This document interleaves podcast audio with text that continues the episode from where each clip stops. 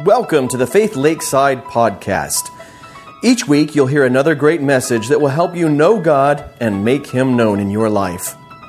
Join us each Sunday at 10:45 a.m. and throughout the week in small groups to make the most of your learning experiences. Now, sit back, relax with a great cup of coffee and a notebook and enjoy this week's message.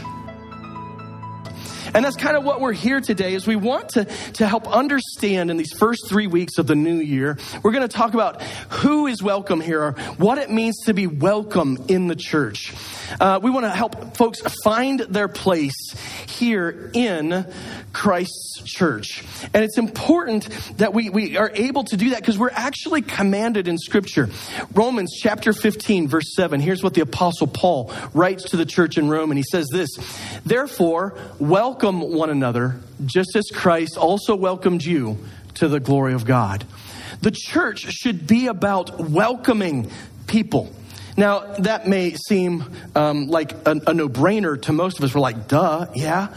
But the thing is, is that if we are not intentionally welcoming, if we are not intentionally reaching out to others and saying, you can belong here in Christ, we are kind of by default excluding them. If we are not intentionally creating an atmosphere where everyone feels welcome, we are unintentionally creating an atmosphere where many people will feel unwelcome or unwanted. And so the next three weeks, we're going to talk about what kind of people we want in our church. Who is welcome here? And I'm going to start with the most obvious. Everybody who's perfect, right? That's those are the people we want first and foremost. And so everybody who's perfect, just raise your hand. And you're Ashton. You're not perfect. You, you weren't even raising your hands, were you? You were just stretching and I nailed you just like that. Um, but but so so what kind of people do we want here? And I'm going to start with this statement first because first and foremost we need to understand in God's word that sinners are welcome here. Sinners are welcome here. And a lot of us we're going to look at a phrase like that and we're going to look around the room and go, "Oh yeah, there's a few of those here today. I'm so glad they made it." But I'm going to talk to you a little bit and address something about what God's word has to say about us. So, 1 Corinthians chapter 6 verses 8 through 11. If you have your Bible, I encourage you to open it up. If you need a Bible, uh, you could slip back real quiet or real quick and grab one off the back. If you've got your phone in the Bible app, you'll find today's event, or you can open up God's Word there in the Bible app. And so here we are, 1 Corinthians chapter 6, verses 8 through 11. And we've been through the whole letter of Paul to the church in Corinth uh, previously. And all the scripture will eventually be on the screen. So don't worry, you won't miss anything if you don't have something open. But, but Paul writes to this church, and this church has issues. Now, we would say, yeah, don't a couple of churches have issues, right? I mean, not every church does. No, every church does, but this church had serious issues. They had people who were coming to partake of the Lord's Supper together, and they were getting drunk before everybody arrived and drinking up all the wine that was meant to be used for the Lord's table uh, and enjoying their time before, before the poor people came. Uh, we, we had instances where, where men were being intimate with their stepmothers and like, this is acceptable, right? And, and no, not so much. This is not cool. We, we have people who are dividing the church according to different leaders.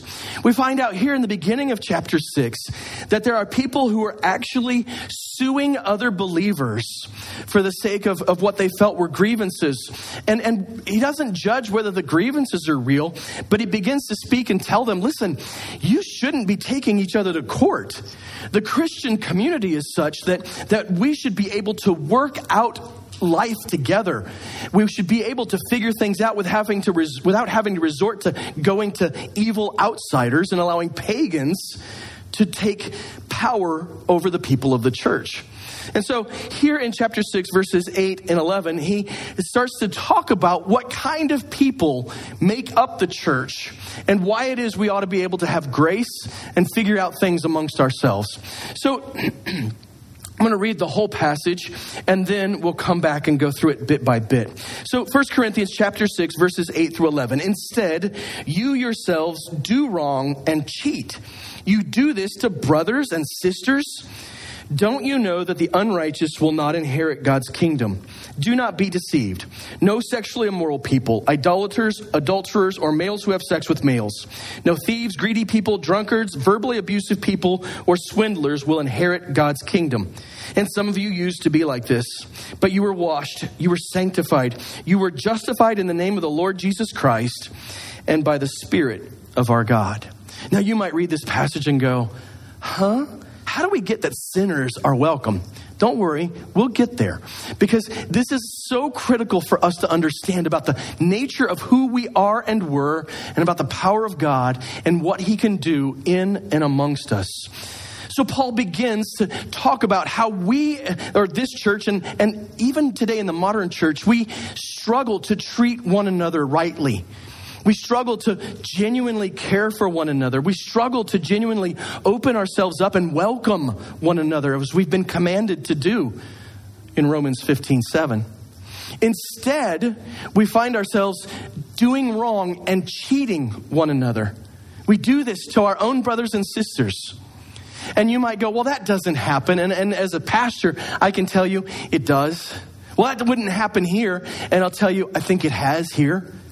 And we're not talking about necessarily regarding money, but certainly regarding things like relationship, regarding how you give of yourself, how you welcome one another.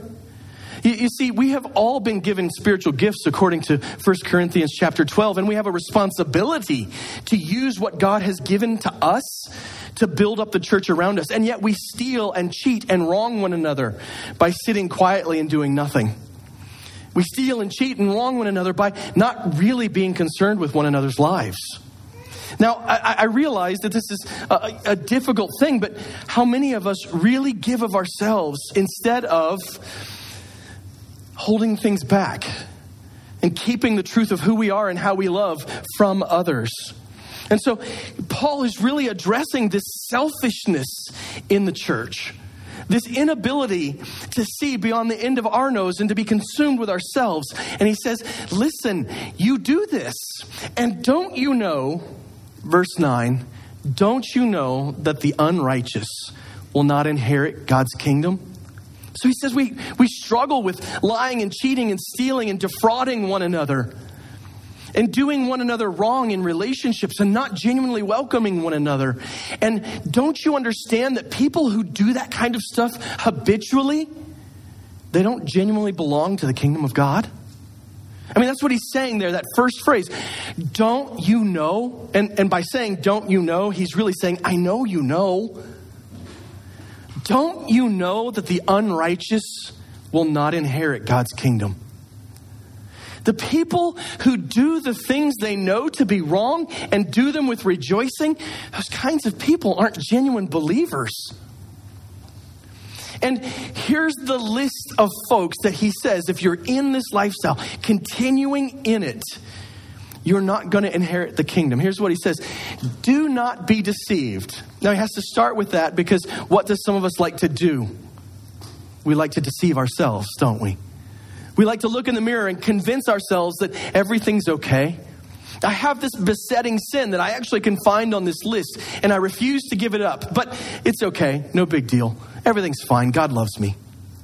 Well, God does love you, but He loves you too much to leave you as you were. And He says, Listen, if you really want to know me and walk with me and see me for eternity, you must understand these kind of people can't come into my presence. And this is what the Apostle Paul is speaking. And that's what he's telling us. Don't be deceived. No sexually immoral people, idolaters, adulterers, or males who have sex with males. No thieves, greedy people, drunkards, verbally abusive people, or swindlers will inherit God's kingdom. Now, we read this list, and a lot of us, we just imagine we're watching CNN or something, right? Or we're watching C SPAN. And these, we know these kind of people. They all live in Washington, D.C., or maybe Harrisburg, right? We, we see them and we go, those are the evil people. That, you know, the, these are the Epsteins of the world. These are the people that we look down on, and these are the people that we shame. And as we read through this list, we, we can really compartmentalize and say, that's them. Now let's go through the list a little bit. And most of you, you've been through these, you understand when the Apostle Paul has a number of these lists like this in his letters to the churches. These are called vice lists. And you know why they're called vice lists because all of these are vices. And by vice, we mean sinful habits that if you continue in them, will reveal that you are not genuinely a member of the family of Christ. You are not genuinely a believer if you continue in these. Your continuing disobedience in these areas shows the world you don't believe what you say you believe. So don't be deceived. No sexually immoral people. Now, that phrase, a lot of us think of someone out there. We think of people who do specific things. But what's interesting about sexual immorality is that Jesus himself on the sermon in the Sermon on the Mount, Matthew chapter 5, he talks about it and he says, "You were you were taught don't commit adultery." And we all go, "Amen. Amen. Don't do that. That's wrong." You were taught don't commit adultery, but I tell you. And then he goes on to tell us the actual application of that is whatever you do in your heart or your mind is the same as if you've done it physically. And so when we look at this condemnation of sexual immorality, and then we think about our own hearts and minds, no hands please, but how many of us could be told we're guilty of this? If we look not at the actions of our bodies, but instead how Jesus would tell us to look at ourselves in our hearts and minds and how we're imagining things about other people, about things we see on the internet, the, the things that we are consuming. Don't be deceived. Someone who continues in that lifestyle is not saved. He says idolaters. Now, we, we wonder what is idolatry? Idolatry can take so many different forms. But it is specifically when we either make God a thing or turn a thing into God. And so, if we take and we worship a God of our own creation, we read the Bible and say, I like the nice attributes of God, but I don't like the mean ones. And so, I'm going to make a God that I really like. I'll color out the things that I don't appreciate. Wrath, none of that. You know, the God I want to worship is going to look really loving and really kind. He might be like a little puppy, except he won't pee anywhere. And he's just going to be, you know, my God is going to be faithful and affectionate, and my God's going to love to see me. And that's what my God is like. Except that's not the God of creation, is it? Because the God of creation is also a God of judgment, a God of wrath, a God of justice, a God of holiness. And so there's more to him but if we create a God that we like, we are essentially idolaters. Or if we take a thing and we turn it into a God. When I got my first car, it was a piece of junk. Uh, most of you probably don't remember cars from the 80s. They just they weren't perfect. They weren't beautiful. I had I had a uh, a 1984 Mercury Lynx. Oh, yeah, so one person is impressed and he's lying. Um, because the Mercury Lynx was just a Ford Escort, but the Mercury nameplate. And the, the 1980s Ford Escorts were just boxes. And, and mine was so special. It actually, it was a 1984 Mercury Lynx with the engine of a 1981 Ford Escort put into it by a mechanic who liked to use lots of baling twine and tape. And so my car, it just never ran. I mean, never. It broke down on me more often than it ran. I got stranded in so many places by my car. Uh, just terrible story. Homecoming. I, I finally got up the nerve to ask a girl out on a date, which didn't happen often for me in the first place. And we, we go to the football game. I'm in ROTC, so I was uh, doing color guard that night. I, I get changed. I meet her in the stands. This is exciting. We go to get in my car, and it won't start. We try some more and it won't start. This is an old football stadium. There are no telephones. And imagine this there was a time when there were no cell phones. Can you imagine such a dark and turbulent era? You know what we had to do? I take my date and we both walked down to our Latin teacher's house. Now, that's a nerdy thing to say in the first place. I walk to my Latin teacher's house, but I go and I spend an hour and a half sitting in the dining room of my Latin teacher. She happened to take Latin as well, so we were nerding together, waiting for my dad to come pick us up to see if we can get my car started. It was the worst homecoming ever. Ever. Ever. She never talked to me again, surprisingly. It just it just didn't work out. But you know what's funny about that stupid car? It failed me over and over again. But you know what I'd do? When the weather was nice, I'd go out there and I'd wax it. I'd, I'd shine the tires, I'd vacuum the interior, I'd refresh some of the duct tape that was supposed to be holding the engine together. I almost made that car into an idol. It was a piece of junk. But I made it so important in my life, it consumed me. Now, this is to say that idolatry is so easy to fall into. And it isn't that it has to be something big and flashy and shiny. It could be something that fails you every day of your life and you turn it into an idol. So, idolatry is either turning the God of all creation into something you can handle or turning something you can handle into a God. And so we have idolatry. And then we have adulterers. And of course, we, we know what this one means anyone who uh, is intimate with someone who is not their spouse. This one actually falls into sexual immorality in its general scope, but Paul is very specific and says this is a big deal and it needs to be called out on its own. As well as the next one males who are intimate with males. And you could argue about the Greek on this, which I think is fruitless, but this means what it says. And this has been a prohibition from all the way back in the Old Testament that physical intimacy between two of the same sex is always prohibited. The Apostle Paul goes on to go. We might be reading this list and we're going, oh no, I'm cool. I'm still good. I'm still good. So he, he hits us with some more. We've got thieves. What is a thief? Someone who takes anything that is not their own. Now, it doesn't matter how big a thing is or how valuable it is. If you take something that is not yours, you are a thief. Another confession, and I hope this one doesn't bite me.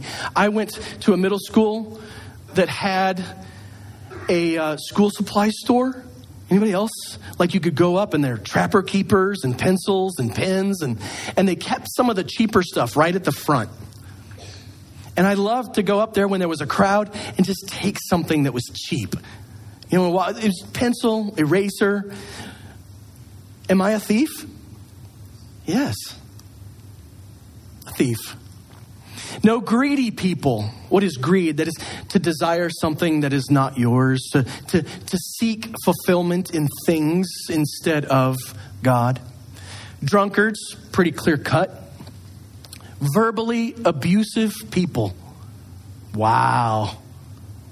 Verbally abusive people. When, when we take about that, someone who speaks in such a way that it tears others down. I've been guilty of that. I've been guilty of my words being destructive forces in the life of my family. How about this? Uh, swindlers. What's a swindler? Well, a thief is someone who commits a crime of opportunity. Ooh, it's available. I will take it. A swindler is something, is someone who plans to steal. Someone who sits back and goes, All right, I'm going to do these six things so that I can trick someone else and take their stuff. And what does it say? None of these people will inherit God's kingdom. Now, you might go, well, how does this, do we get to sinners are welcome if you've just told us so many of us are sinners and we haven't, I mean, this is kind of scary. This is what's going on here. We have to get to the next verse. And the next verse is where this makes a big turn and it helps us to understand why sinners are welcome in our midst.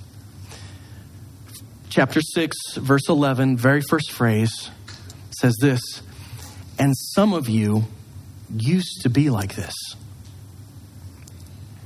You used to be like this. Now, what does that mean, used to be? It's in the past. This is a, supposed to be something that's gone, that's done, that's over with. Some of us used to be like all of these things in this list. And well, not all of them, but amongst the things in this list, we could define ourselves or find ourselves on this list and say, that's me. That's my struggle. That's my lifestyle. That's my sin habit. But Paul tells us that, that this can be a thing of the past for all of us. Every one of these sin tendencies, every one of these things that separates us from God for eternity, every one of these things that keeps us out of the kingdom of God can be a used to be in our lives. Uh, other places where we, we see this kind of promise, we see Paul talking about in 1 Timothy chapter 1, verse 15, about the good news of the gospel. And he says this this saying is trustworthy and deserving of full acceptance. In other words, this saying is something you can build your life upon. Christ Jesus came into the world to save sinners. Hallelujah. We just read this list, we just compared ourselves to it, and most of us would say, That's me, and I need to be saved. And the Apostle Paul says this, and I am the worst of them. Now, we need to understand something about when he wrote this letter. The Apostle Paul, who was an amazing missionary, he wrote the most books in our New Testament by number, Luke the most by volume. But Paul, he established numerous churches throughout Europe and Asia.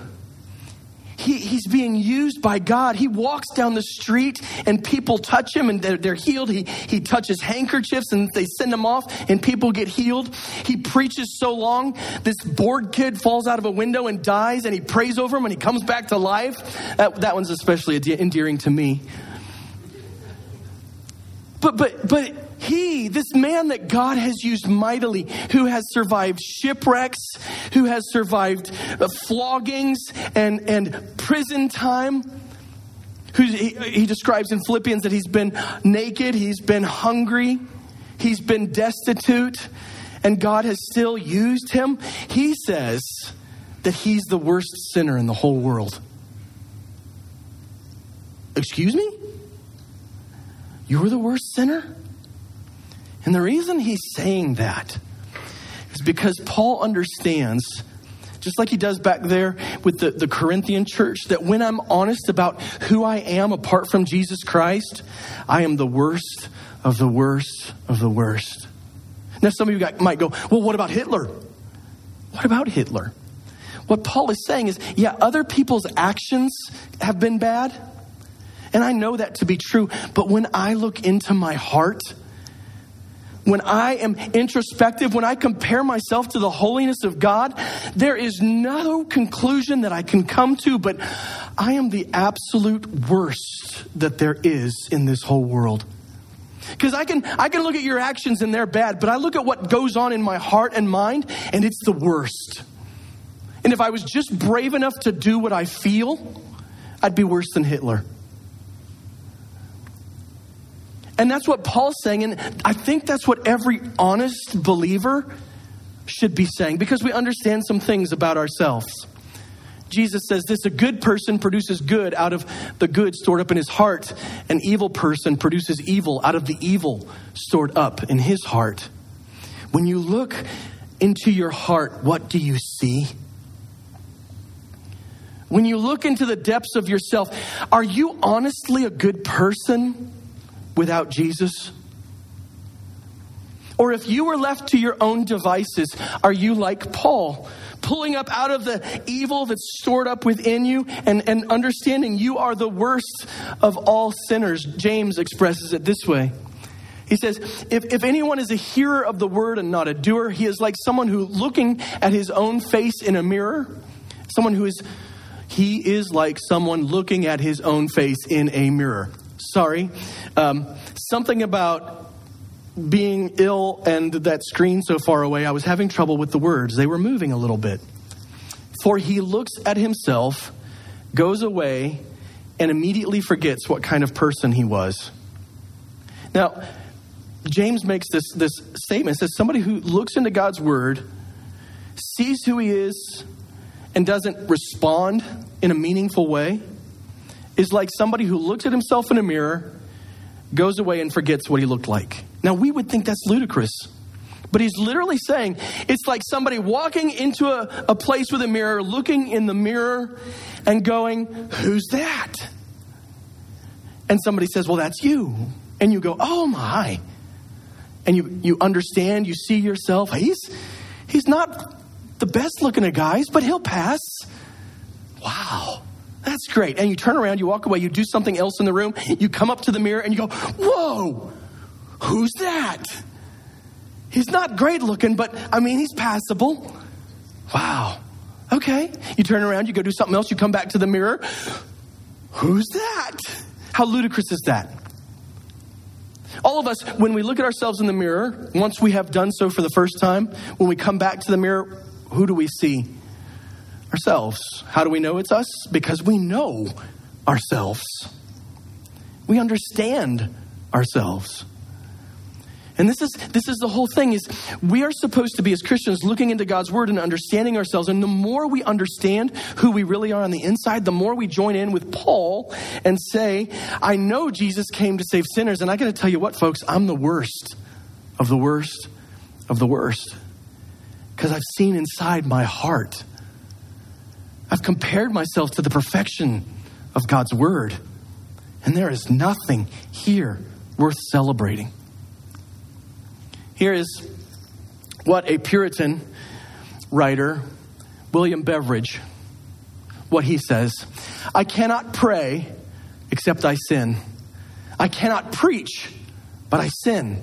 I can admin- cannot administer nor receive the Holy Sacrament, communion, but I sin. My very repentance needs to be repented of, and the tears I shed need washing in the blood of Christ. Like Paul, William Beveridge understood everything that was from himself was so consumed by selfishness and wrongdoing that he felt that even the good works he was seeking to do in the name of Christ, he had to find repentance in the midst of those and confess his sin. But here's the good news when you really understand who you are in Christ, when you really understand salvation, here's what Paul says next. But, and I love all the buts in Scripture, the, the howevers, the therefores. They turn the page, they bring us to something new. But, me, the worst of all the sinners in the world who Christ Jesus died for, but I received mercy for this very reason. Because I'm the worst, he chose to show me mercy so that in me, the worst of them, Christ Jesus might demonstrate his extraordinary patience as an example to those who would believe in him for eternal life. I am the worst sinner in the world, and God saved me to show that he can save anyone. I am the top of the list. I am the absolute bottom of the barrel. I don't deserve this. And yet he saved me. As an example, to show that sinners are welcome. But not sinners who are ready to stay sinners, but sinners who want something more and hunger and thirst for change. Back to 1 Corinthians 6, Paul says, And you used to be like this, but you were washed, you were sanctified, you were justified in the name of the Lord Jesus and by the Spirit of our God. He paints this picture then of you and I who don't deserve the kingdom of God because of ourselves. But when we come to Christ and submit our lives to Him, when we trust in Him, then He washes us off. He removes from us all of that stain of sin and death. He sanctifies us. What sanctification means is He takes and He sets us apart for Himself. He cleans us up and then he says, This one's mine and I am going to use it forever. I've, I've, used this example before. I've told you all I have a favorite type of pen. These pens are sanctified unto me. And what does that mean? It means I don't let anybody else use them. You know why? Pins grow legs. Did you know that? A good pin will grow legs and disappear. Guard your pins wisely. But the, the, the, idea of sanctification is not that this, this pen is perfect. It's covered in scratches. The, the, the pencil part doesn't work very well sometimes. The eraser's pretty nubby by now, mostly because I'm imperfect. This pen is not perfect, but it's mine, and it's set apart for me. God washes us from sin when we come to Christ Jesus as our Lord and Savior. He sets us apart as His own and we're justified, which means he looks at us and he sees nothing but the perfection of Jesus when we walk in Christ. We are cleansed from sin, we're set apart for a special purpose, and then we're put into right relationship with God because of our faith in Christ Jesus. No longer does that old list define us. Instead, as Christians, we're washed, we're sanctified, and we're justified. And why is that important? Because you're the worst sinner in the world, and so am I.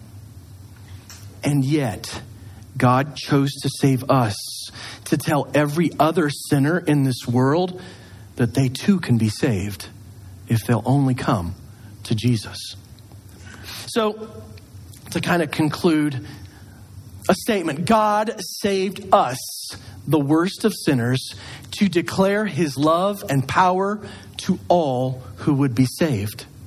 And so when we look at the doorway of our church, when we look at who we want to come in the door, we need to make sure we proclaim it loud and clear that sinners are welcome. But a special type of sinner is who we want to come in our door. Sinners who are tired of being sinners and are ready to be washed and sanctified and justified and used by God. An example that I was thinking of is many of us are familiar with the Statue of Liberty, right? We've at least seen it in a movie, at times being blown up, climbed upon, used, remodeled. The Statue of Liberty is this prominent thing in our culture and in, in our, our perception, and we see the Statue of Liberty as this welcoming thing for anyone who would come to the United States and seek to be part of us. And see, this is the, the difference in how immigration has changed in the last couple of decades. We've always had an attitude of all who would come are welcome, but you must become one of us. And today it's, hey, just come on over.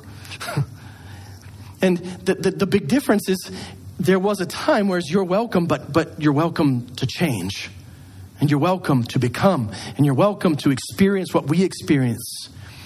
There was a, a lady, can't read the back. Man, I thought I'd be okay, but it's so far away and shiny today. Emma Lazarus wrote this poem about the Statue of Liberty called The New Colossus. And it begins with just a description. Some of us are familiar. We took literature in high school or college. We remember the, the, the, the Colossus. There's a poem about it. This is the poem about the New Colossus. And, and this is the, what the Statue of Liberty is declaring to everyone. Keep ancient lands your gloried pomp cries she, or your storied pomp, cries she with silent lips. In other words, come here, but we don't want none of your garbage. But what do we want? Well, you'd think it would say, so give us your scientists, give us your elite, give us your wealthy people. We don't want, you know, any of that riffraff or junk. No, here's how the poem goes, and, and what has been the American spirit for so long. Give me your tired, your poor, your huddled masses yearning to breathe free, the wretched refuse of your teeming shore. Send these, the homeless, tempest tossed, to me. I lift my lamp beside the golden door. A lot of us, we read this and it just strikes us. You know, those who want to come and experience genuine freedom and life, you are welcome. Don't bring any of your self righteous garbage into our midst. Don't tell us that you're better than us, but come and be part. And the patriots just kind of, you know, salute and go, Amen. But then when it comes to church, we want to keep the riffraff out. But when we understand what Paul has told us about ourselves, about who we used to be and who we are now in Christ, it would not be inappropriate for us to put at our doorway something similar to this. You can keep your self righteous fake faith. Listen, I don't want anybody coming up in here. Christ Himself, through His apostles, says, We don't want anybody coming up in here thinking you're better than everybody else. But come, all you sexual immoral people, idolaters, adulterers, and males who have sex with males, all you thieves, greedy people, drunkards, verbally abusive people, and swindlers, come and be these no longer. Much like the Statue of Liberty is crying out to the poor and the downtrodden and the broken and saying, Come be part of what we have because it's beautiful as a church, understanding who we are and what God has done for us. It should be on our doorways, in our activities, in the way that we communicate. I don't care who you are today, if you're tired of who you are and scared of where that's taking you, come to church and stop being that way. Because we used to be like that. In fact, we were worse than you. But there is a God who loves and made a way for you to be saved. And I want you to, to, to come and be washed and sanctified and justified in Jesus by the Holy Spirit. And so my hope is that this, this year, 2024, that uh, sounds so weird to say, right? I've been alive old enough. The, the, the, earth, everything was supposed to end in 1984. Jesus was supposed to come back in 88. He was supposed to come back in 89. The world was supposed to end in 2000. It was supposed to end again in 2012. There were people in 2018 who said it was ending. Guess what? It hasn't ended yet. And so what do we do? We keep working to be faithful to what we've been told to do which is to go out and call in the broken and the hurting and the destitute and the people destined for hell and saying, Give that up and come be part of what we are. I hope that's what we can do in 2024. We get an attitude of no matter what your background, no matter your age, no matter your sex, that you come and you get to be part of us and you get to know what it is to be washed and justified and sanctified in Jesus and by the Spirit. Ultimately, today, all I want to say to all of us is that sinners are welcome here. Because we're all, first, even as believers, fighting a war against sin in our own hearts and minds. But we should in no way exclude someone from walking in the door and feeling welcome and loved and accepted and encouraged to repent and turn towards Jesus Christ. That, that we should be, in fact, intentionally welcoming people who aren't like us, who are different, who are struggling with sin issues, and saying, remembering, I used to be like that, but you can be better too if you'll trust Jesus. Sinners are welcome here.